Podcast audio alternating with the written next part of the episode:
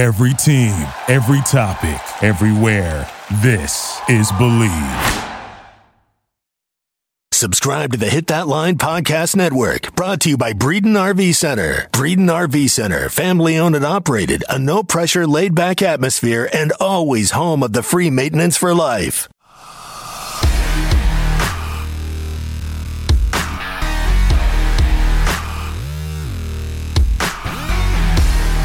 You're listening to the Hog Talk Podcast, part of the Believe and Hit That Line Podcast Network. With us on the line is the voice of the Arkansas Razorbacks, Chuck Barrett. A former guest of the show, Coach Mike Neighbors from the Arkansas women's basketball team. We have from ESPN's Around the Horn, highly questionable. Also a two-time Dan Le Batard Show Suey winner and a former heptathlete at Cornell, Sarah Spain. And we are happy to be joined by Martrell Spaight. Mr. Phil Elson, the voice of Razorback Baseball and the Ladybacks.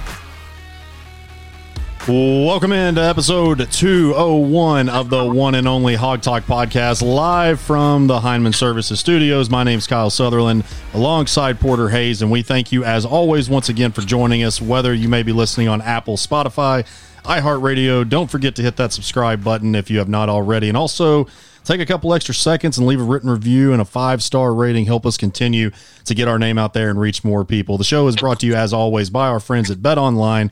They've got you covered for all the news, scores, and odds. Plus, the best part, it's free to sign up. So head to the website betonline.ag on your desktop or use your mobile device to sign up today and receive 50% on your welcome on your welcome bonus from your first deposit. Bet online, your online sports book experts. We have a special guest host with us tonight, the godfather of HTP and the managing editor of SB Nation's Arkansas Fight, Jacob Davis. Jacob, welcome back, man. Appreciate you coming back to hang out with us. Hey, buddy, I'm doing good. Hey, I'm glad. Always, always good time to be back with my boys. Definitely, Porter. What's going on with you, man? How are things up there in the River Valley?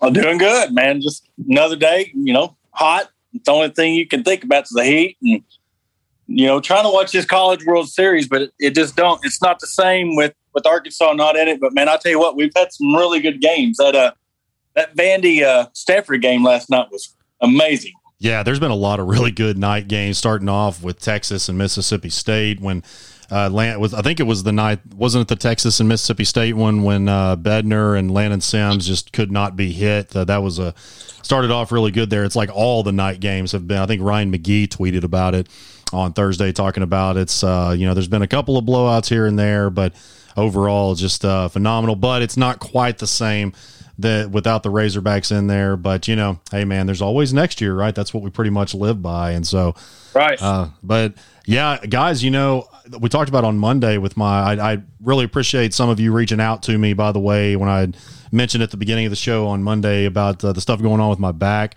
I still do not have an MRI. I'm not going to be able to get one until July 6th. So basically, uh, they're just kind of. I don't even know if I've told you guys that yet. So just a quick update on that. I've got to wait another basically week and a half, I guess, before I get that rolling. So it's going to be a fun next couple of weeks for me, but nonetheless, uh, got a lot of good stuff to talk about with you guys, and uh, we've got some recruiting that we're going to touch on. Now, I, this one's going to be for the listeners, man. Now, all the shows that we do are for you guys, but after the rant that Porter and I went on on Monday's show, kind of about Razorback fans going at Tennessee fans and other fan bases during the College World Series. We wanted to give you guys a chance to really air out your grievances because look, we all need that sometimes. I know that I've definitely vented about how much I hate Ole Miss, and I certainly will vent more about that in the second segment when we get into this. But we put on Facebook and Twitter, and we got a, a really great uh, outpouring of messages or comments. I guess you call it replies on Twitter, but we had around about 225, 250 of you reply to the teams wow. that you hate the most. Yeah, it was a it was an outstanding. You guys always show up and show out, but it was a, a big turnout of, of, people talking about the certain schools and fan bases, bases that they hate, and we will get a chance to sh- to tell everyone about those and and uh, get your voices out there in the second segment. But one of the many things that Jacob covers on the Arkansas fight, he, car- he covers a very he and his team do a great job over there, and they cover a variety of topics for SB Nation, and one of those is recruiting. And Jacob, we've got a lot of big recruits on campus this week. Football camps are going on. I know that there was some that concluded last week, and some guys really showed out there. But you know, as, as, far as the activity list up in Fayetteville going on right now, I know that we've had a couple of big time basketball recruits there. Uh, Ramel Lloyd and I can't remember his name, something Wright, who's like the twelfth player in the entire Kijani. country. Kijani, yeah, because I'm not even I'm not going to start five minutes in already butchering somebody's name. You know, I'm good for that one show. So, uh, but yeah, you got guys like Gentry Williams, an athlete from Booker T. Washington, the 36th player overall in the country. Elijah Pritchard. These are just a couple of, of uh, out of state guys, but Elijah Pritchard, a six-six offensive tackle from Carver High School in Georgia, the 97th player overall, 11th in Georgia. And Jacob, Georgia is a state that we've really began to hit since Sam Pittman came on board. Of course, you've got those ties with running backs coach Jimmy Smith.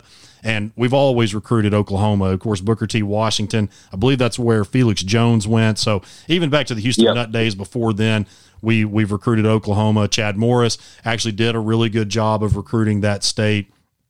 What do you think about these two guys right here? I know Gentry Williams, OU seems to be the favorite. I'm not really sure a whole lot about Elijah Pritchard, but where where do you think we're at on these two four stars right there of some of the guys that are on campus this week? So as far as Gentry Williams goes, I mean, I feel like it's a long shot, uh, but getting him to campus is a, is a big deal. I hope the same thing with Elijah Pritchard too. They always say if you can get him to campus, you have a chance, and I think they really do have a good chance uh, this weekend or this week to really make an impression. I mean, uh, Sam Pittman, you you look at uh, you look up and down the offensive linemen and, and players that he brought in there in his first stint in Arkansas. I mean, you think about Luke Ragnow, and you think about going down south to to getting Denver Kirkland, and you get think about Jalen Merrick, you think about uh, Dan Skipper in Colorado. The guy's a national recruiter, and he and he gets these big time uh, four star talent. I mean, he goes into St. Louis, a, a, place that Arkansas. You know, you think, okay, hey, it's just a, about 300 miles north of us. You go to St. Louis, you get Brian Wallace, who was a Army All American, and you know Sam Pittman has a great track record. He probably has uh, uh, uh, who's the center right now? Uh, Ricky Stromberg, a guy that he inherited. He's probably going to coach him up. And some uh, places are saying that he might be the first center taking the NFL draft. So you think about Elijah Pritchard. There's a lot. Like I said the last episode that I was in uh, a few months ago, is Sam Pittman can say, "Hey, these are the guys that I put in the NFL. These are the guys that are having success. Why not just you know, hey, you, you can go. You uh, you have Matt Luke over there at Georgia. He's a fine offensive line coach, but come to the guru, come to the man, come to the pit boss. Let me coach you up. I can prove to you I can get you there in three years or four years. And I think that's a big selling point for Elijah Pritchard. Now, as far as Gentry Williams goes, uh, it's going to be tough to beat either Oklahoma or uh, or USC for him but Arkansas's got a shot. Uh, they've always got a shot with Barry, a guy like Barry Odom and a guy like Sam Carter, who's done a terrific job. Uh, Booker T. Washington High School is, like you said, uh, turned out a few guys that ended up being Razorbacks. Uh, Kawan Parker, who's also currently a Razorback. I think he was in the class of 2021. He's going to be uh, he's going to be a key cog in trying to get Gentry Williams there. They were high school teammates out there in the defensive backfield for Booker T. Washington. And Jacob, you know, just with them able to have camps this year, unlike last year, I mean, one, how excited do you think the coaches are to get back and see some of this talent, not on Zoom? And on the flip side, right. I mean, how much do you think this affects those campers that are going up there trying to show, you know, do it, something for themselves to up their, you know, D1 stock or whatever, with them able to have camps? I mean, do you think that has affected with knowing they didn't have it last year coming into these camps that they're going to give out more effort? Absolutely. I, I mean, I think 110% more effort than what they would give at a regular camp. I mean, you, you've got opportunities here that nobody had an evaluation period. It's been an NCAA day period for the past 14 months. And here we are in the uh, first part, middle of June. And, and these players that are coming out of nowhere, guys that were, that had low three star rankings, whether you look at rivals or whether you look at 247sports.com. And and these guys, they they have a chip on their shoulder. They want to bite and they want to get that chance. And I think you're going to see like Alabama today. They took a three star tight end slash wide receiver, and, and him committed. I mean, he's a good looking athlete, but you know, you had these guys that maybe were under recruited. You look at the 2020 class. Uh, there's several kids that you know may come out of nowhere because hey, they didn't know anything about them, and here we we are. These kids that are juniors, uh, going to be seniors. This is probably their first camp opportunity.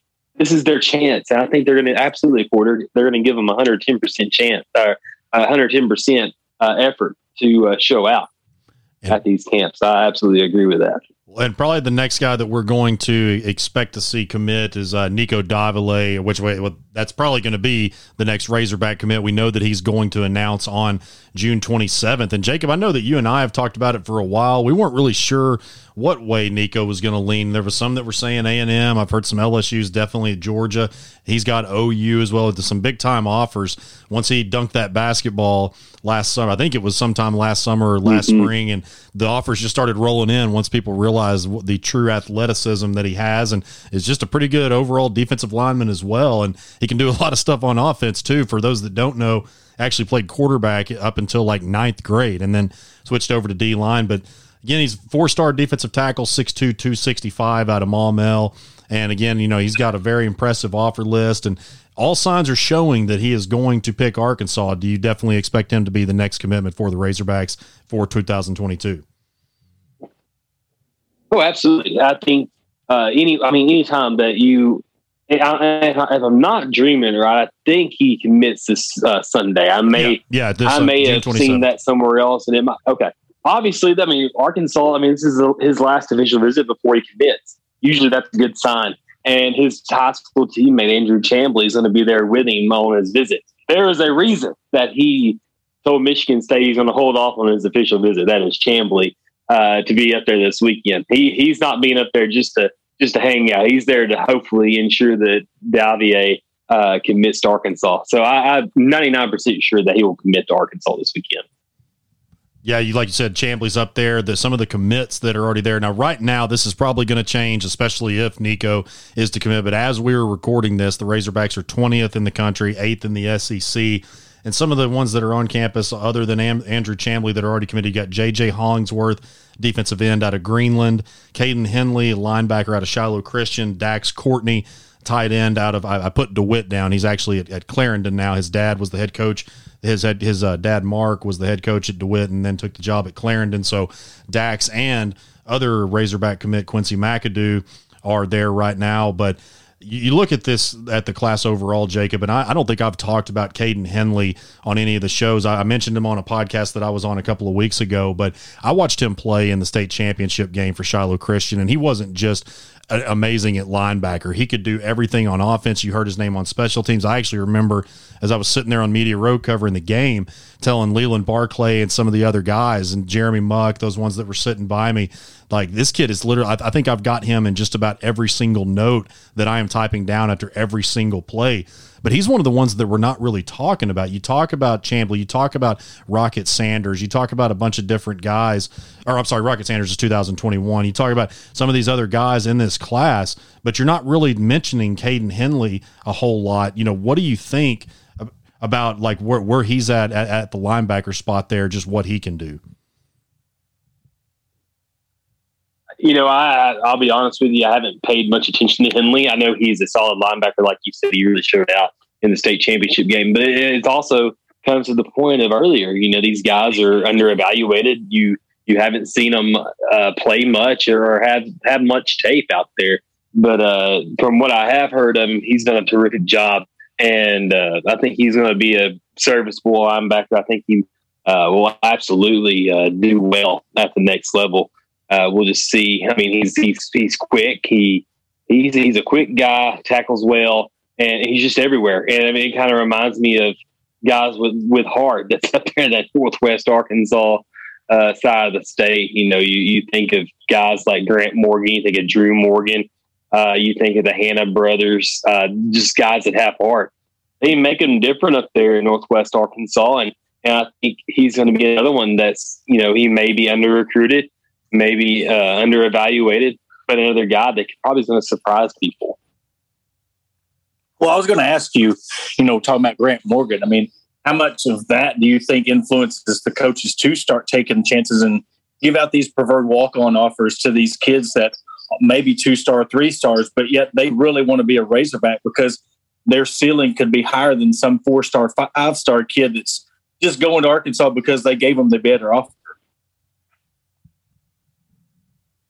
Yeah, so that, that's the whole whole thing about the preferred walk on. And I think Bret Bielema did a good job uh, while he was while he was here at Arkansas, and that was developing guys that that were preferred walk ons. And you you think about guys like uh, Drew Morgan, you think of uh, Kevin Richardson the third, uh, what he became while he was at Arkansas, a guy that was a nobody. You think about uh, I don't I don't remember if Jeremy Sprinkle, I don't remember if he was a preferred walk on, but he was basically a nobody at a Whitehall High School um, you think about all these kids that were under evaluated, under recruited, and that just snuck in.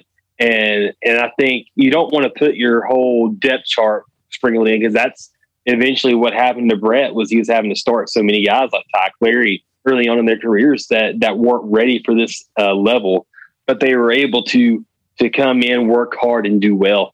And I think I, I think that uh, it's definitely a good thing uh, that provides depth after a while. Well, another under recruited guy, Jacob, just like you mentioned, Richie, Ricky Stromberg, who could possibly be the first center taken. Yes. He he was committed to Tulsa. A lot of people don't remember this. Right around 2018, he was committed to Tulsa. I know he was very heavily looking at them. They were basically mm-hmm. his best offer. He hadn't been to many camps. He really hadn't gotten his name out there. And then Arkansas, that was one of the best moves that Chad Morris' staff probably made. And we we always continuously say the great job that they did, that Justin Stepp did, that that Jeff Traylor did, that whole Mark Smith, that whole staff did of recruiting. But one of the best moves that they, I mean, of course, getting Jalen Catalon, of course, getting Treylon Burks, but the the diamond in the rough could easily be Ricky Stromberg just because nobody really knew who he was. He was a two star, and now here we're talking about him possibly being a first, second, third round draft pick. And that just goes to show that, you know, that I really like what Sam, and we always need to get, kind of take a step back, especially maybe not this time of year per se, but especially around the early signing period and national signing day, because look, we tend to get off like just looking at these stars you just say, "Oh, look, we got another three star," or "Why why can't Arkansas get more five, more four or five stars?" Just like the other day, we got a long snapper that we put on Eli Stein, I believe is his name. That's got a scholarship. He's a five star by the rankings. That now I believe with the specialist that they go off the four and five star rankings based on how you do at certain camps. So to really get noticed yep. as a specialist, you obviously have to go to those particular camps. I, am not sure exactly. I think there's one maybe in Florida and possibly California. I'm not exactly sure about that, but that just goes to show you. you know, here we are. A lot of the people in, in the comments were basically trashing the kid, not necessarily always trashing the kid but trashing the school for putting him on full scholarship. And look, if you saw how we were on special teams last year, if if, oh, yeah. if last year taught you anything, it was definitely that yes, we need more depth and we need a pass rush, but we definitely understand how special teams can win or lose you ball games. And so Ricky Stromberg, I mean, you guys brought up some great points there. Ricky Stromberg is a perfect example of exactly how a guy can be under the radar, not necessarily because people because scouts don't see him or because coaches don't see him. They just might not go to camps, and I guess that could be all exclusive to each other. But he so yeah, I've still got a lot of things this summer to, to find out. Of course, you know you got fall you got uh, fall camp coming up here in a couple of months, and I know most people have really switched their attention to football season. I mean, it's just crazy that we're a month and a half away or whatever it is, somewhere around there. I guess about two months, somewhere in that range. But uh, but yeah, it's exciting. And you know these times of years, I remember as a high school athlete, I definitely was not recruited to the extent of these names that we've been mentioning. I wasn't even hardly recruited at all. But uh, but nonetheless, man, it's an exciting time for the kids, and always uh, love to to check out their stuff. And so, well, we're up against a break, and uh, when we get back, we will talk about what I mentioned in the opening about the fan bases that we hate the most. You guys will be able to get your voices heard. Don't go anywhere. You're listening to the Hog Talk podcast, part of the Believe and Hit That Line podcast network. With American National, you get a dedicated agent who will help you make well informed decisions about protecting your lifestyle. Call us today for a free review of your commercial, home, and auto policies, or to learn more about our customizable farm and ranch insurance. Let the Atkins Agency be your agency of choice. You can visit us on the web at theatkinsagency.com. Call us at 501 428 0877 or connect with us through Facebook. Go Hogs! Located in Fayetteville, Rapology is your top spot for banners, signs, and wraps. From commercial fleet wraps, color changes, vinyl decals, and much more, they take care of you in a timely and professional manner. Call Rapology today at 479 368 6490. Again, that's 479 368 6490. Tackle your to do list without breaking your back or getting your hands dirty by calling Heinman Services. Located in Northwest Arkansas, Heinman Services is your premier company to get those projects done that you've been putting off. Whether small remodels, lawn care, carpentry, and much more, they take care of you in a timely manner with exceptional customer service. Call Corey and his crew today at 479 347 9336. That's 479 347 9336. We're back on episode 201 of the Hog Talk podcast. Kyle Sutherland, Porter Hayes, and Arkansas Fight managing editor and godfather of the Hog Talk podcast, Jacob Davis, here with you. And guys, this is the segment that I've been very much looking forward to. We were talking about this in our group chat the other night, and just something that I think would definitely fill a segment in basically an off season. At least it's an off season in terms of the Arkansas Razorbacks right now. And there has been a lot of talk. We went on an entire rant last Monday's show about people going after Tennessee fan base, Mississippi State, Texas, whatever have you in the College World Series.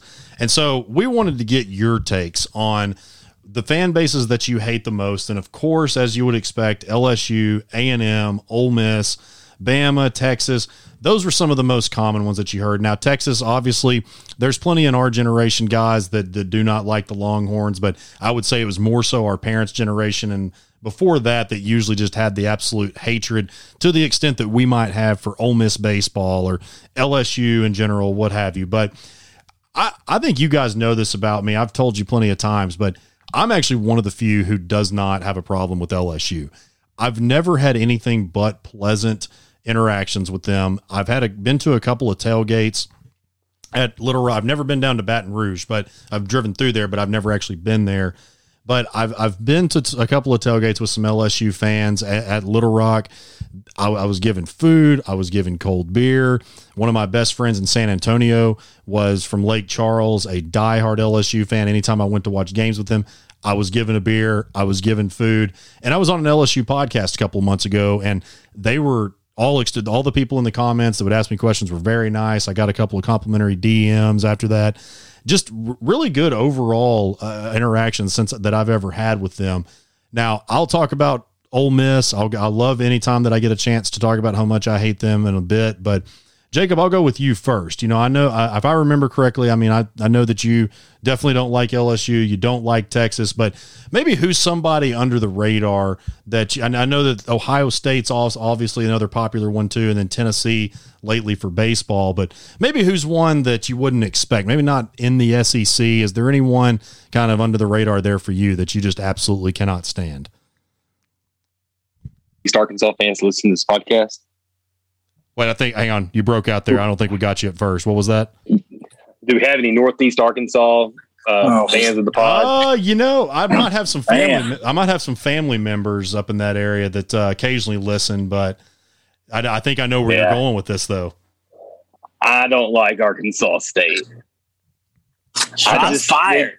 I'm sorry. I'm sorry, but nobody cares about y'all. Like no, no Razorback fan cares about having a rivalry against them. Like, it, I mean, nobody could care. I mean, nobody cares when they came up to Fayetteville uh, to bomb uh, Walker for that baseball game. I mean, Arkansas State was making it seem like it was the biggest deal, and to Arkansas fans and the players, it was probably just uh, just another Tuesday at the ballpark.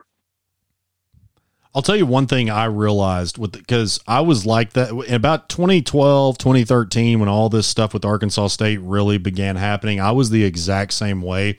And I've come to realize and and a lot of Arkansas, one of our uh, one of our avid listeners that's a, been a great fan of ours and is always interacting, Austin Foster. Shout out to you. Oh yeah, I know that he is a Arkansas State alum, and he and I have talked about it. And he's like, man, look, there is a cult of just a few people that for whatever reason they hate the Razorbacks. Most most of the the Arkansas State alums I think share kind of where you're at, Jacob, in, in terms of at least like, hey, that that little crew over there that wants to dog the Razorbacks and Yep. hate anything that has to do with Northwest Arkansas.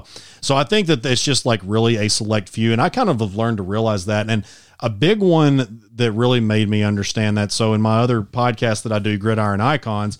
In one of the episodes, uh, I featured the the late great Bill Keady, former New, Newport head coach, who was a play by play guy for Arkansas State up until when he passed. And uh, you know his the the people of Newport that I've talked to have been really great. And most people, since you're, that's on the way to Northeast Arkansas, there's a lot of A State fans there. Really great people. And then uh, a guy that I've kind of become friends with, Philip Butterfield. He's going to be on their broadcast team too. And so I'm a little bit connected in a way, just because I've I've gained friendships with a couple of them. But I, I do have to agree with you though. Those people that just all of a sudden, when Arkansas got bad after Petrino left, it did become pretty nauseating because it's like, hey, Oh, yeah. we've, we've never come after you. And and look, I do understand some of the old school people too that hated how Barnhill and Broyles and they didn't want that in-state rivalry, and other people do. Look, I understand all that too, but it's like you're coming after someone that clearly, yes, okay, you might have done really well in the Sun Belt all these years, but again, I do. I'll give the Arkansas State fans, or at least most of them, a little bit of credit and say that I do get that like there's just a cult of them that just kind of want to come after Razorback fans for whatever reason, but it's definitely not all all Red Wolf fans. But for that crew, I do completely agree with you there, Jacob. Oh, yeah. Now, and, then another thing, I, I- I heard you mention Philip Butterfield going to be a part of that uh, that broadcast team. You know what? I still I still dislike that guy. He beat us in the 2008 uh, uh, state championship game. Uh, uh, Lake Hamilton versus versus El Dorado. It was a it was a one position ball game, and, and I still can't stand that guy. I mean, he was he was Philip Bread and Butterfield. Couldn't do anything wrong for old Steve Sullivan. but uh, no, no, no, no. I, I, I liked old I liked old Butterfield. He's a good guy. So before I get into mine, you know, to clarify the whole Arkansas State thing, it's like how, how many of these Arkansas State fans really truly thought that they would play?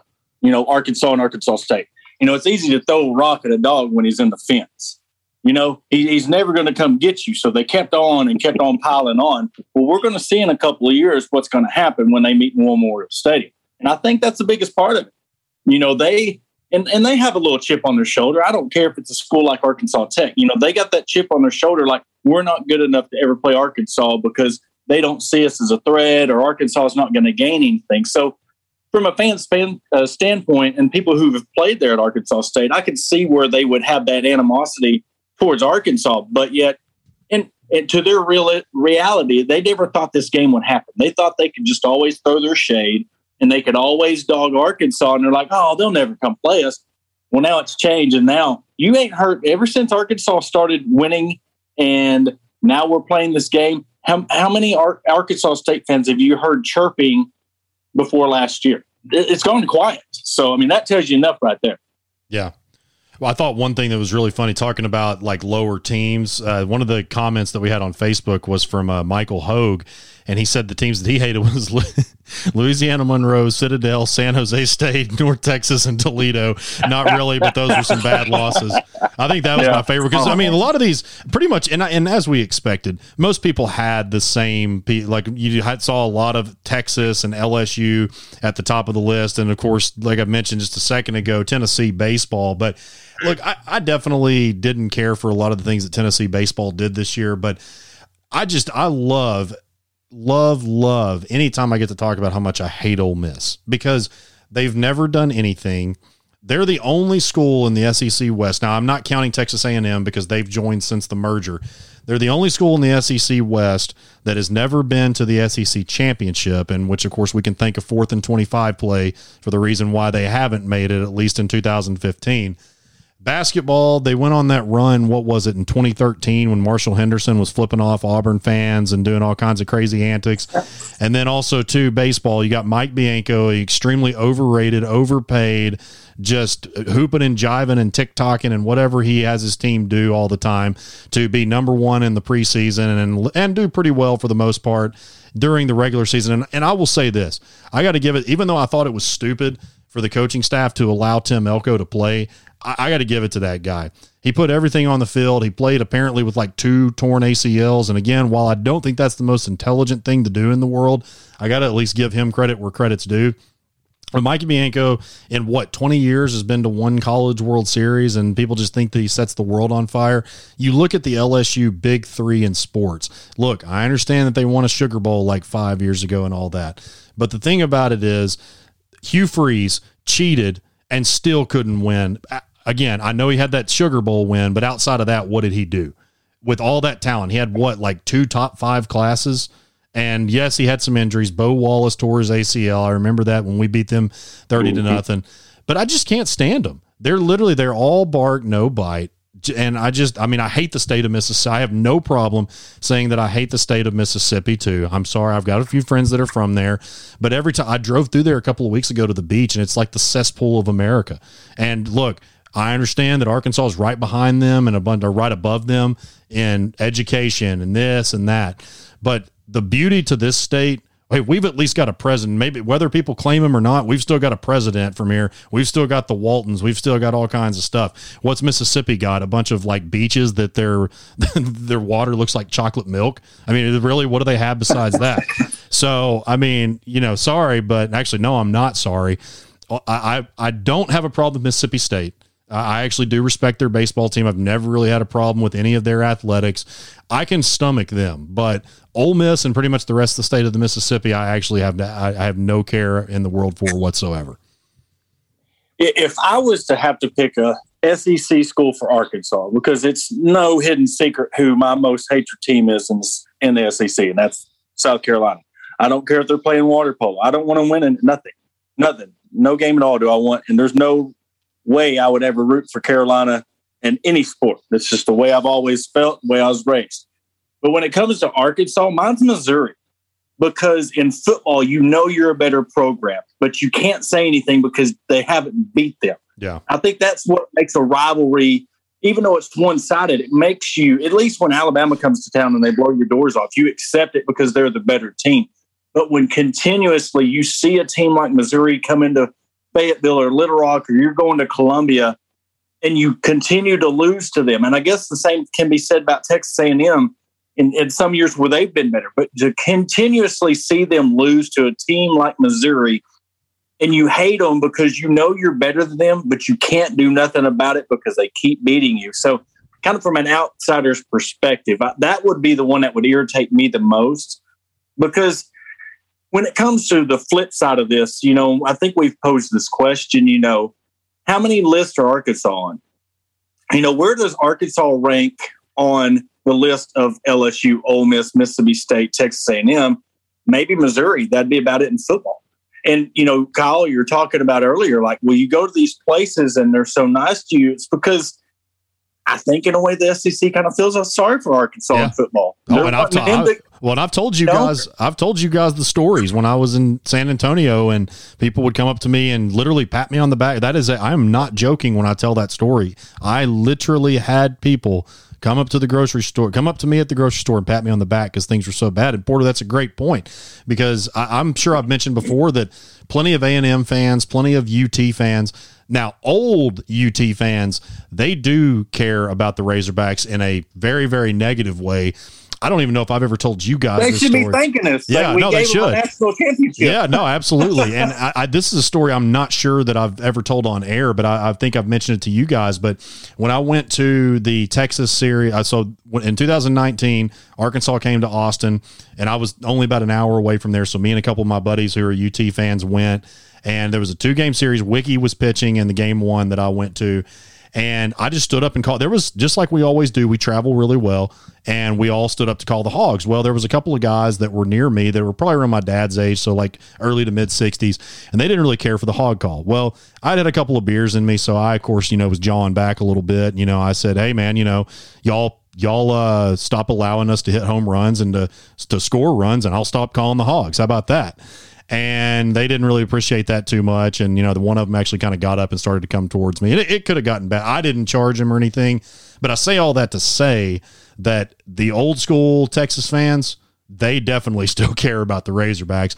I think Ole Miss might, and I think that Missouri does to an extent. Missouri just loves to talk crap because, like you said, Porter. I mean, they've they've sadly got our number in that that. I, uh, I think uh, Ole Miss was during the Nutt years. I think Houston yeah, Nutt had yeah. a thing because they would one they would play in Little Rock a lot, and the proximity to Ole Miss, you know, Oxford and Little Rock and Fayetteville, you know, is about I don't know on offhand, but I think it's almost the same distance. So Ole Miss always would bring a lot of fans to War Memorial Stadium, and it, I don't know what it was between Nutt and Ole Miss, but it was kind of like how you know under different coaches, certain teams have your number, and it's like Nutt would always go at it with Ole Miss. I think that's where that Ole Miss because you didn't have Missouri at the time. That was kind of the closest SEC school you had, eh, other than LSU, and that was another big. one. But we're all going back to when they were good, the Texas series that was one of the biggest rivalries in the 60s and 70s is when Arkansas and Texas were good. That's why that hate. That's why you hear Clay Henry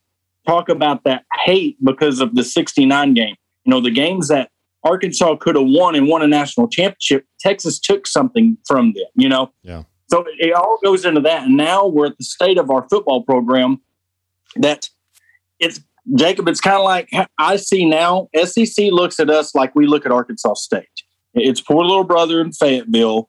And and when they start getting good, it's going to start changing. We're, we're already starting to see that in basketball. Look how many rivalries we're going to start in basketball with Alabama, you know, and Auburn, stuff like that. And now look at um, you know basketball. Then you got baseball. We've just started a new rivalry at baseball, and it starts when you hate the other team. Like I am glad, honestly, that Vitello did not go to LSU. I wanted him to stay in Tennessee because it was starting something that was good for baseball. Baseball needs these good rivalries again where a team from the West and East can get together and it balances out the East and the baseball instead of Vitello coming to LSU, rebuilding that program, and then Tennessee just falls to the wayside again.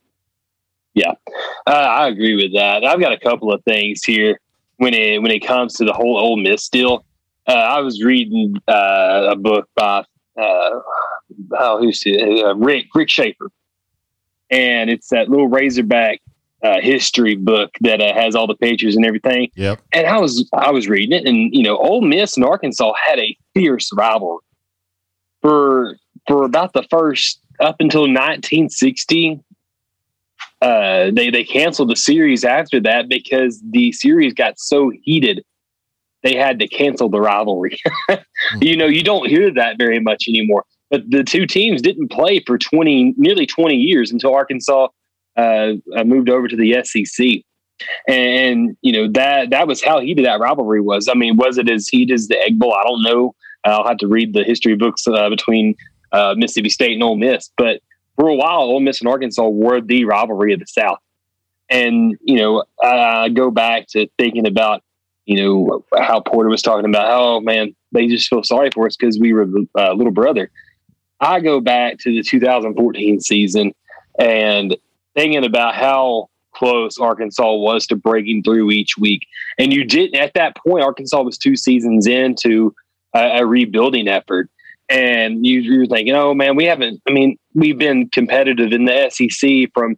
the 90s through the 2000s, early 2000s, and here we are just coming fresh off a 11 and two season two seasons ago and and we're rebuilding and and man the gut wrenching loss after A&M I, I sat there and I was I was so mad because they they called that tripping hold on Dan Skipper on an 80 yard scamper by Jonathan Williams that got him down to the one yard line.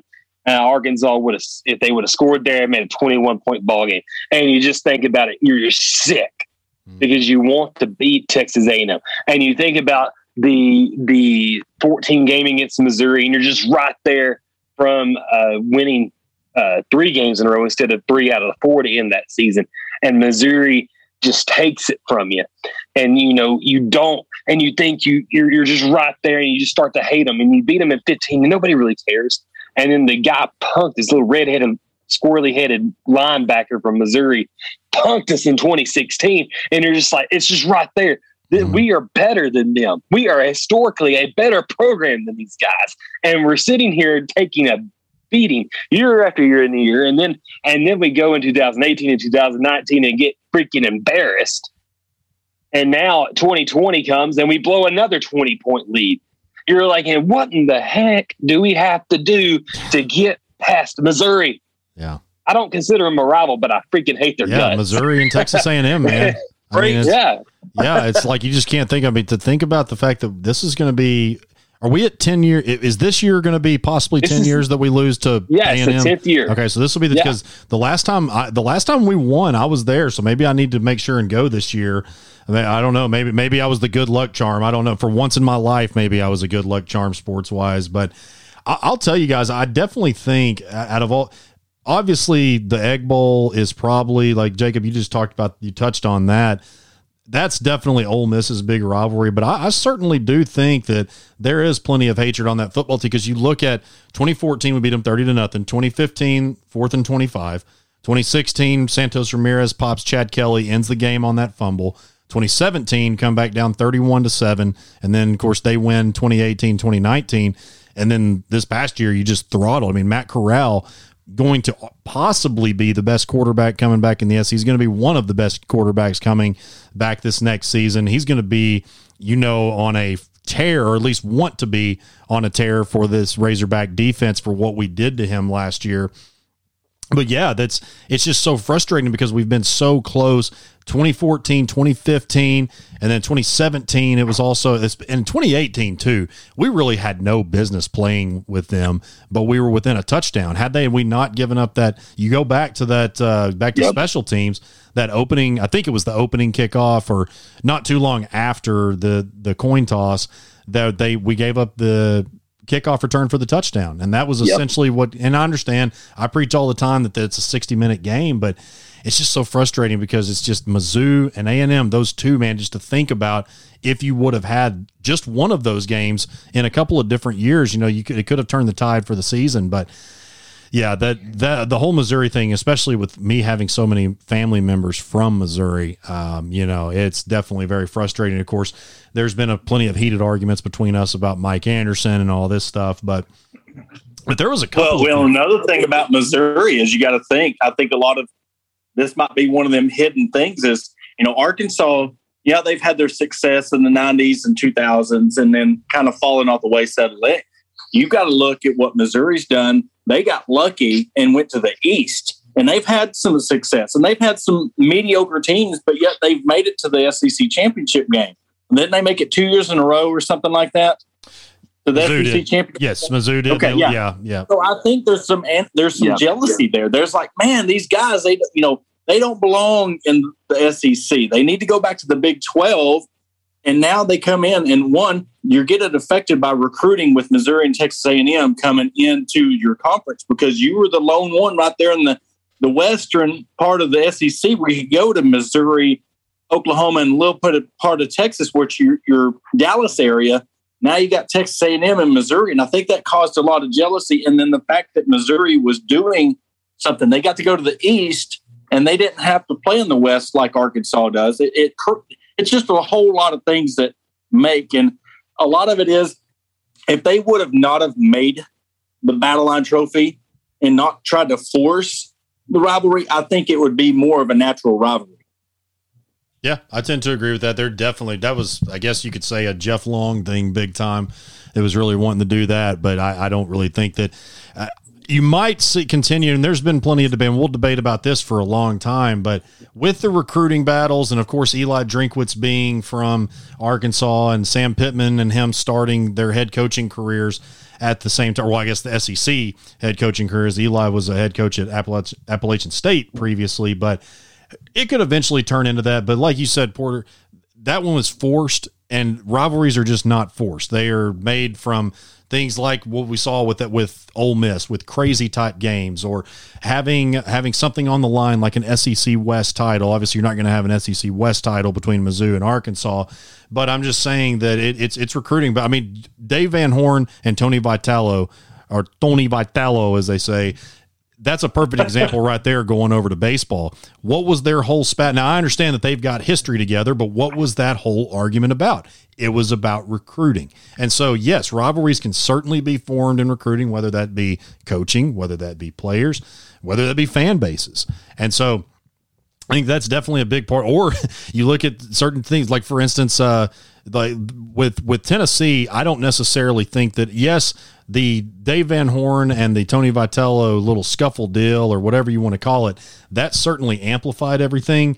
But I think when really Razorback fans understood, like, hey, we hate Tennessee now, is when their their guy hit that walk off home run and then grabbed his junk right in front of the dugout. Look, I'm all about celebrating but you want to probably want to make sure that that's the game, the series clinching win, not just a game clinching win before you're going to do that. And so it could be a, a, whole bunch of different things. You know, each each person has their opinion, and that's the whole reason why we're having this conversation right now is because we want people to get their voices out there. And, and you know, I would. I would read off more. I mean, we literally had like 250 comments on Facebook, which again, guys, thank you so much for getting involved in this. We love it when you guys interact with us like we truly do. But the majority of them are the same things they hate Kentucky in basketball. They some of them said North Carolina. They hate Texas football. They hate Ole Miss. And then we saw a lot of the new uh, the new Tennessees, and I saw some random ones in there too. That uh, you know, like we played OU was in there a couple of times. Saw Notre Dame. I saw USC, which we you know I know that we got blasted by them about 15 years ago, two years in a row. But but nonetheless, I mean, I know I just I just know that I'm really ready for us to be back at a point, and I felt like for the most part we were back at this point last year. But it's just going to be nice again when we can actually stick up with these rivalries, like you know the LSU game, for instance. It doesn't have quite the luster that it once had since it's not the day after Thanksgiving like it used to be.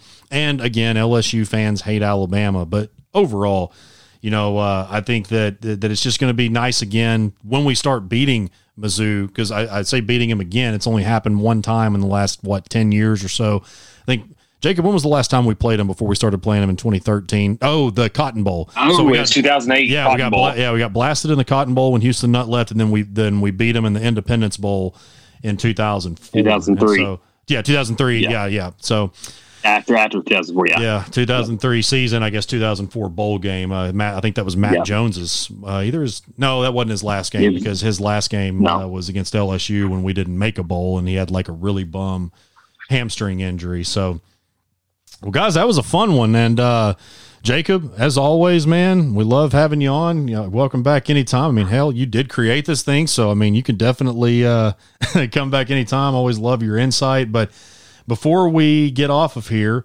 I want to make a quick announcement. Uh, Porter, Cabo, and myself, uh, we decided to have a little talk uh, about a week and a half, two weeks ago, and we're going to reschedule our shows for the summertime, mainly just because, look, you know, we love doing what we do.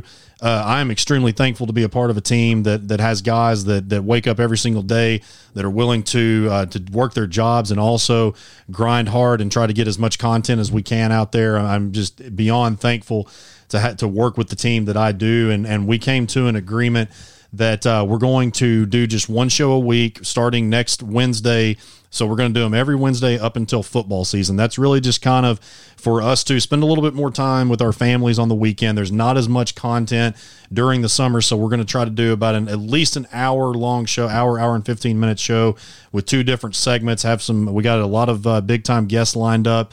Some of the stuff from the TBT tournament that's going to be going on in July. And also too i'm going to be pretty busy with some high school stuff getting content out there for the high school football season that's coming up. And so it's really just a matter of uh, you know we're going to try to take some time with our families for this summer and, and spend some time before the real grind begins uh, during football season. And so we'll post this on our social medias for a reminder. But yes it'll be from uh, each wednesday moving forward up until what is that uh, september 4th that we kick off so i guess the first week of september is when we'll get back to our regular uh, Monday and Friday schedules. But uh, other than that, guys, I think that's that's pretty much going to do it. That was a, that was a fun one. I, I I definitely think it was pretty civil considering we were talking about teams that we hate for the most part. Yeah, and, and Jacob, before we go for real, I mean, we didn't make a big announcement about it, but this is obviously episode 201, you know, and we didn't make a big announcement about 200, but we're kind of saved that for 250. But kind of reflecting, man, what, what do you feel? You know, we made it to 200 episodes. Just talk about the journey. You've been there from the beginning. We've been together since the early goings. You know, look at it 200 episodes in and and and where we're going to be going. We got a couple announcements coming up soon, and so so talk about the journey, episode one to episode 201. Yeah, I'll try to make it real quick. So episode one, I didn't know what I was doing. I had a microphone, a old laptop, and I edited how I how I thought I could. Like it was tough. Like the first, I'd guess maybe three episodes uh, were tough editing and putting out there, and it was and it was disappointing early on because you you look at uh, the the podcast stats and they were only like oh 100 downloads. I mean that's pretty, it was pretty good early on, like 100 downloads. Okay, cool. People are listening. People are tuning in, and and you start getting the bigger guests and and the cooler things. Uh, like like having Drew Morgan, having uh, the voice of the Razorback football and basketball, Chuck Barrett. You had uh, you started getting momentum, and you had uh, Phil Elson on it, and you start getting these guys. You start getting, you know, you, you work hard, and, and, you're finally getting the breaks, and to hit twenty thousand likes on Facebook, seeing uh, our Twitter page almost hit six thousand followers you know that that's a testament not to uh, only our hard work but the fans who appreciate our product. And and I, I appreciate y'all for for continuing to to be with these guys. And, and Kyle adding Kyle and having Porter and adding the guru Kevin Bohannon on there and then in the, in the behind the scenes uh, logo art by uh, Keith Kelly he he does a terrific job we have a solid team here and what we built uh, can only continue to be built by the fans and having more fan input. And, and, and I appreciate every single thing. And we wouldn't be here if it wasn't for the, the fans. I would have hung it up in the beginning, but it wasn't if, if it wasn't for the fans. Yeah, that's and, and they've made what it, they've made it what yeah, it is. Absolutely. I mean, I, I think you took the words right out of my mouth, and you know, I definitely. I know some of the things that we say is repetitive, but we just we can't express our appreciation enough. You know, I was I've told this story many times. It's a quick one. Uh, you know, I was pretty much at the point where I didn't know if I wanted to do this anymore right before I joined the Hawg Talk. Not that I didn't love it, but I was by myself. I was fighting an uphill battle, even though I had a close relationship with you guys. At the end of the day, we still kind of were competition in a way, and I just, there was no way I could keep up with with uh, what you guys were doing. And you know, Jacob, you, you and you and Porter, and uh, you know the crew, you guys extended the offer, and and uh, you know it's been one of the greatest things that's ever happened to me. And so, but you know, it's because of what you guys did, the opportunity that y'all gave me. But again, like Jacob said, and like we continue to always say as, as many times as we can, without people listening, without people interacting, then uh, we wouldn't be here. And so, yeah, we, it's amazing exactly. to, to 200 episodes and yeah, on to 250 from here. And so, but uh, again, each Wednesday you can catch us uh, from next week on until football season. And uh, well, again, we got a lot of great, got a great uh, lineups coming up for you. Some great guests. We'll do a baseball draft preview, some TBT previews, and also have plenty of guests for upcoming football content. But other than that, guys, the show again was presented to you by Bet Online. You can find us anywhere on social media Instagram, Facebook, Twitter. And again, be sure and subscribe to the pod if you have not already. But other than that, for Porter Hayes and Jacob Davis, my name's Kyle Sutherland. We will catch you next week.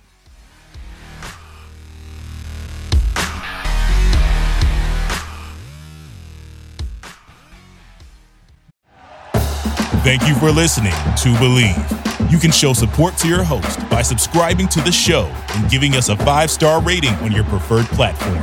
Check us out at Bleav.com and search for B L E A V on YouTube.